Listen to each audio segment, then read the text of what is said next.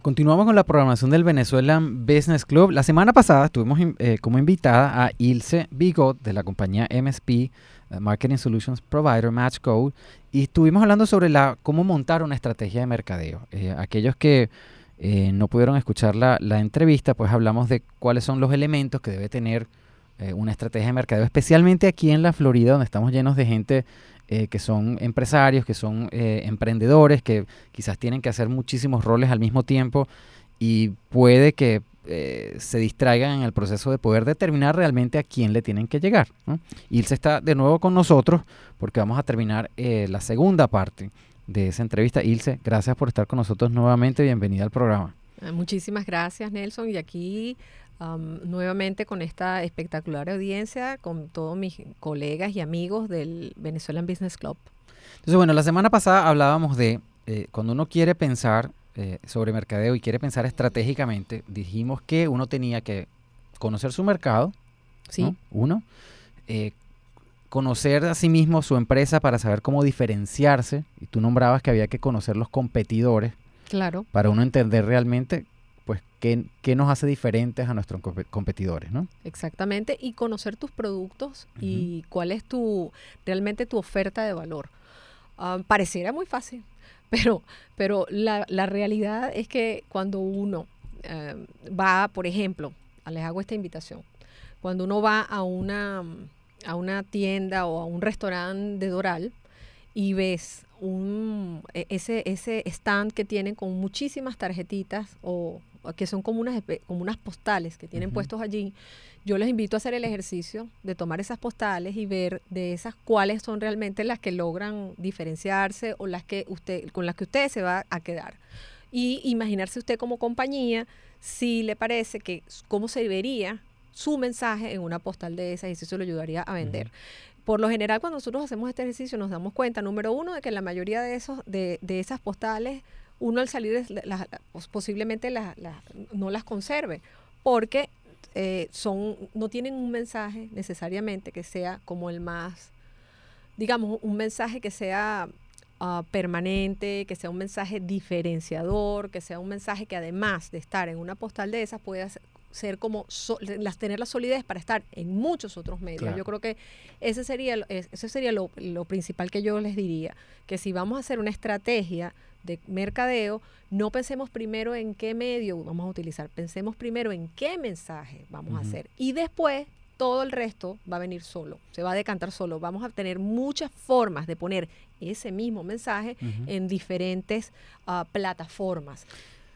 Y al final, eh, para los que nos escuchan, que todo esto suena como mucha teoría, ¿verdad? Porque suena, hay muchos términos que suenan de sacados de un libro, pero al final lo que, lo que uno quiere y lo que, lo que al final se quiere lograr con una estrategia de mercadeo es lograr vender tu producto a la persona correcta, o sea, lograr que te lo compre, porque la gente entienda qué es lo que vendes tú, por qué te tienen que comprar, comprar a ti en vez de a otro, ¿no? Eh, y te dan la oportunidad, al menos la oportunidad de, eh, evaluar tu producto. Entonces, sin embargo, pues uno se puede sentar eh, y mucha gente, como me imagino que tú has visto, muchos emprendedores piensan que se saben todo este cuento de una sola vez porque ellos tienen muy claro a dónde quieren llegar eh, y, piensan que tienen un muy buen producto y de repente piensan que a través de Facebook se puede hacer todo, eh, pero yo conozco un buen, buen amigo mío que siempre decía, pues cualquier estrategia, el papel aguanta el papel, pero cuando tú llegas a la guerra es que realmente sabes y tienes que tener la sabiduría de adaptarte, pues, ¿no? Cómo al momento que empiezas a ejecutar esa estrategia, saber si vas por buen camino o no antes de que se acabe la plata, porque se te acaba la plata y ahí, ahí se acabó todo el, todo el sueño de emprendimiento. Pues, ¿no? Entonces, ¿cómo, ¿cómo piensas tú en tu experiencia que debería una persona ir adaptándose mientras ejecuta esa estrategia? Especialmente, pues, un empresario joven, una persona que no tiene quizás muchos recursos que malgastar. Pues, ¿no? Bueno, yo creo que la investigación de mercados tiene que ser una disciplina prácticamente diaria. Tiene que estar eh, siempre contemplada en cualquier estrategia de mercadeo que uno emprenda. Eh, yo, yo, los, los dueños de negocios más exitosos, que son los que, yo conozco, son aquellos quienes se dan el trabajo de realmente establecer conversaciones con sus clientes, de conocerlos, de estar al tanto de cuáles son los problemas que sus clientes tienen, porque muchas veces un comentario no, no, digamos negativo, pero un, un, comentario que se relacione con, con algo de nuestros productos, refleja no solamente lo que piensa esa persona, que, sino que eso, eso a veces uno tiene que tomarlo como un elemento que muchos otros pueden estar pensando. Entonces, eh, tener los oídos bien abiertos y establecer pequeñas, pequeños mecanismos de prueba de las herramientas que vamos empleando para, como dices tú, que me parece muy sabio, determinar si vamos a darle un golpe de timón antes de que, de que se nos acabe el, presupuesto. Yo, ah, como asesora que tengo muchísimos años de verdad trabajando en mercadeo, considero e, que en este momento, con tantas herramientas que hay, no necesariamente hay una herramienta que es mejor que todas ni más poderosa que todas. Pienso que hay cada situación, ah, hay, muchos tipos de, situaciones y la belleza entonces de mi trabajo en MSP Matchcode es que nosotros nos damos la oportunidad eh, y, tenemos la pasión por escuchar cada uno de los casos, entender cuáles son las necesidades de ese cliente y darles una respuesta específica que por, lo general no es la misma. Eh, que la, de, que la de otro cliente. Entonces yo creo que eh, la sabiduría está en tomarse el tiempo de conocernos, de conocer nuestro cliente. Nosotros allí le ofrecemos toda nuestra ayuda. Linda, que es la la presidenta de la compañía, su especialidad, parece mentira, no, no es la, ingeniería, Linda es sociólogo. Y su principal valor agregado es que ella ah, se dedica a estudiar a las personas y a estudiar los hábitos de consumo. Y eso es lo que en muchos casos también determina la diferencia de, en la aplicación de un plan de mercadeo el ser capaces de irlo ajustando según la conducta y los hábitos de las personas que, lo, que, lo van a, que son nuestro objeto de, del plan o nuestro target. Eh, en la semana pasada tú nombraste algo interesante, eh, saca, o sea, me trajiste a colación en la entrevista el plan de negocios, ¿no? Y hablábamos que un plan de negocio debe tener siempre pues un plan de mercadeo. ¿no? Claro. Eh, en esta época, porque todo el mundo, eh, existen muchas oportunidades de invertir dinero en diferentes empresas, ¿no? Eh, yo creo que a, pesar de que quizás algún empresario o emprendedor tenga todos los recursos, yo creo que siempre es bueno recibir inversión externa para crecer, ¿no? Yo creo que es muy importante tener un plan de mercadeo interesante porque eso posiciona a la empresa de una forma que la gente que va a invertir sienta que está invirtiendo en algo donde realmente sabe la gente qué es lo que va a hacer. Entonces, eh, igual, en la teoría, ¿qué debería incluir entonces nuestra estrategia de mercadeo eh, en el papel, al menos en el papel? Al menos en el papel. Bueno, definitivamente un estudio de mercado es, es, como el punto de partida. En ese punto eh, lo más importante es definir quiénes son nuestros potenciales clientes, si realmente están ahí, si realmente tienen la necesidad de lo que yo quiero lanzar. Y te voy a poner un ejemplo muy sencillo. Em, ¿Cuántas ah, tiendas de yogur consigues tú últimamente, de lado de yogur? Bueno, hay varias, sí, hay un montón. Entonces eso eso lo que denota es que a lo mejor esas personas en el momento que hicieron su estudio de mercado no se dieron cuenta de que a lo mejor iban a tener un competidor a la vuelta de la esquina.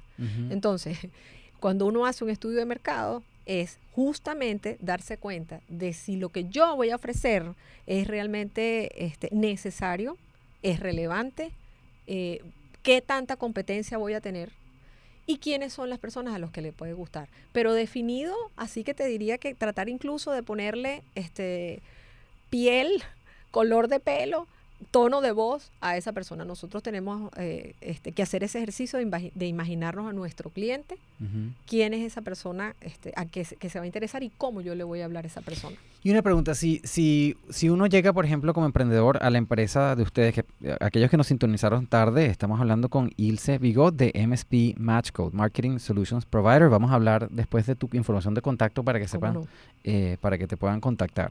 Si yo llego, por ejemplo, y le digo, mira, Ilse, yo tengo esta idea de este producto que yo sé que es bueno porque yo soy un experto en esta área y, lo, y desarrollé este producto nuevo, pero la verdad que no sé quién se la voy a vender. Ustedes tienen la, podrían tener la habilidad de hacer un estudio de mercado, ayudar a las personas a guiar si realmente el producto que tienen, por ejemplo, cumple o es viable o en dónde se puede mercadear. Por supuesto. Y este otro, otro caso que nosotros atendemos con mucha frecuencia. Tengo este producto que en otro mercado fue muy exitoso, que en Venezuela, esto fue un palo en Venezuela cuando yo lo lancé y ya la gente me conoce y ya sabe que este, hacían cola. La gente sabe perfectamente que, que yo existo y que este, soy de excelente. y, y, yo no necesito hacer mercadeo acá porque, bueno, ya la gente me conoce y yo le voy a vender a los venezolanos de aquí. He escuchado eso muchas veces. No son los mismos, la mente cambia, los gustos cambian. El hecho de que tengamos una competencia distinta hace que nuestro producto también tiene que adaptarse. Y por eso lo que siempre digo es que antes de pensar en un producto que yo voy a tratar de ver como martillo en un mercado y cómo lo, cómo lo lo, lo, fuerzo a que entre en un mercado es primero pensar en cuál es la idea, cuál es la necesidad que hay en ese mercado y después pensar en cuál es el producto que va a satisfacer esa necesidad. Ahora, siempre hay un balance porque tú puedes decir, bueno, por ejemplo, hay muchísimos restaurantes de comida venezolana, ¿verdad? Pero bueno, uno más sabroso que otro. Entonces alguien te puede decir, no, pero yo voy a hacer un restaurante que yo sé que va a ser mejor que los que hay.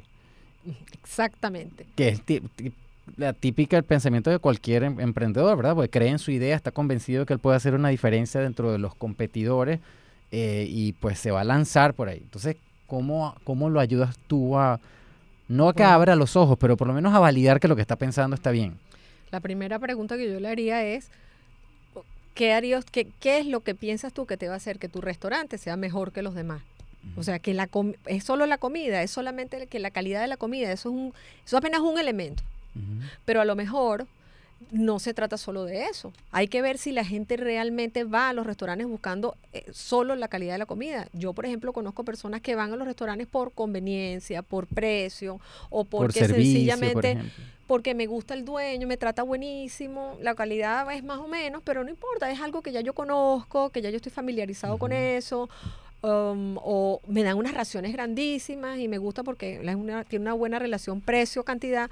O sea, eh, te das cuenta, ¿viste cuántos elementos están allí en juego? Entonces, sí, definitivamente el, lo que hay que hacer primero antes de, antes de pensar en que mi, idea es la única idea, que a lo mejor a mí es el único que se me ha ocurrido, es validarla y este, tratar realmente de, de que lo que tú saques sea como lo más parecido un amigo, una vez que por cierto, es un, tocayo tuyo en Venezuela, alguien con quien, a quien quiero muchísimo y con quien trabajé muchos años en Venezuela, que se llama Nelson Rivera, decía que eh, una idea, un, el en comunicaciones corporativas, eh, que, que, que la, mm, la, el posicionamiento de una compañía es lo más parecido que hay una bola de billar, que es completamente liso, eh, pulido, que no tiene, o sea, que no, es como impenetrable es, eso, es una idea que sea completamente única y que, y que con esa idea tú puedas realmente llenar una expectativa en una audiencia. Yo creo que por ahí va, la cosa. Va la cosa. Y después, esa idea, como te comentaba al principio, te van a sobrar maneras de ponerla eh, en diferentes medios, unos más baratos que otros, unos este, más ah, accesibles que otros. Pero si tú conoces a tu cliente, y tú ya, tú ya vas a saber, bueno, yo, yo tengo esta maravillosa idea que ya yo más o menos sé de, este, cómo lo voy a diferenciar, pero además conozco a quién se la voy a dar, conozco a mi cliente, ya sé que ese cliente en las mañanas le gusta este, ver Facebook, pero solo en la mañana. Y después en la tarde, a lo mejor se mete en el Instagram, porque son señoras que mientras el niñito está, a lo mejor, por un ejemplo, mientras que el niñito está en la clase de natación, ahí es cuando a ella le gusta compartir con sus amigas y, y, están en el grupo, en un chat X o están en Instagram, entonces a lo mejor este, ahí es donde yo tengo que postear mi producto. O sé en a los lugares donde, a donde mi cliente va este, y, y, entonces ahí yo creo que de esa combinación de lo que yo quiero transmitir y a dónde lo voy a poner es donde este, hay muchas oportunidades de tener éxito. Buenísimo. Señores, estamos hablando con Ilse Vigo, estamos hablando de mercadeo estratégico, que yo creo que pudiéramos estar hablando todo el día sobre este tema, pero eh, pues eh, Ilse es representa a MSP Match Code, que es una empresa dedicada a eh, servicios de mercadeo estratégico. Ellos son parte del Venezuelan Business Club, tienen sus servicios a la orden. Eh, Ilse, ¿a dónde te pueden contactar? Si alguien quiere hablar, compartir un poquito su experiencia, quizás evaluar los servicios de ustedes, a ver si los pueden ayudar. Sí, con muchísimo gusto. Eh, nosotros estamos a la orden. Tenemos una oficina que recién que estamos abriendo en Doral. Eh, es una compañía que, como mencioné, tiene muchísimos años en el mercado y eh, nuestra página web es mspmiami.com. También mi número de teléfono directo es 305-965-8242. Y de nuevo, mi nombre es Ilse Bigot. Y realmente, bueno, sería un placer recibir a todos los, mis futuros clientes del Venezuelan Business Club. Estamos a la orden para ayudarlos. Claro que sí. Y esa información igual la vamos a poner en las redes sociales del BBC a la hora que usted quiera eh, volver y buscar la, información a partir del programa de hoy, pues va a tener eh, todo eso disponible. Y si no, nos contactan a nosotros igual y con mucho gusto los ponemos en contacto con Ilse. Bueno, muchísimas gracias. Eh, bienvenido una vez más y bueno, esperamos verte por aquí para seguir esta conversa sobre mercadeo estratégico. Con mucho gusto. Seguimos entonces con la programación del Venezuelan Business Club. Les habla Nelson Ramírez. Usted está escuchando Actualidad 1020 y 1040 AM.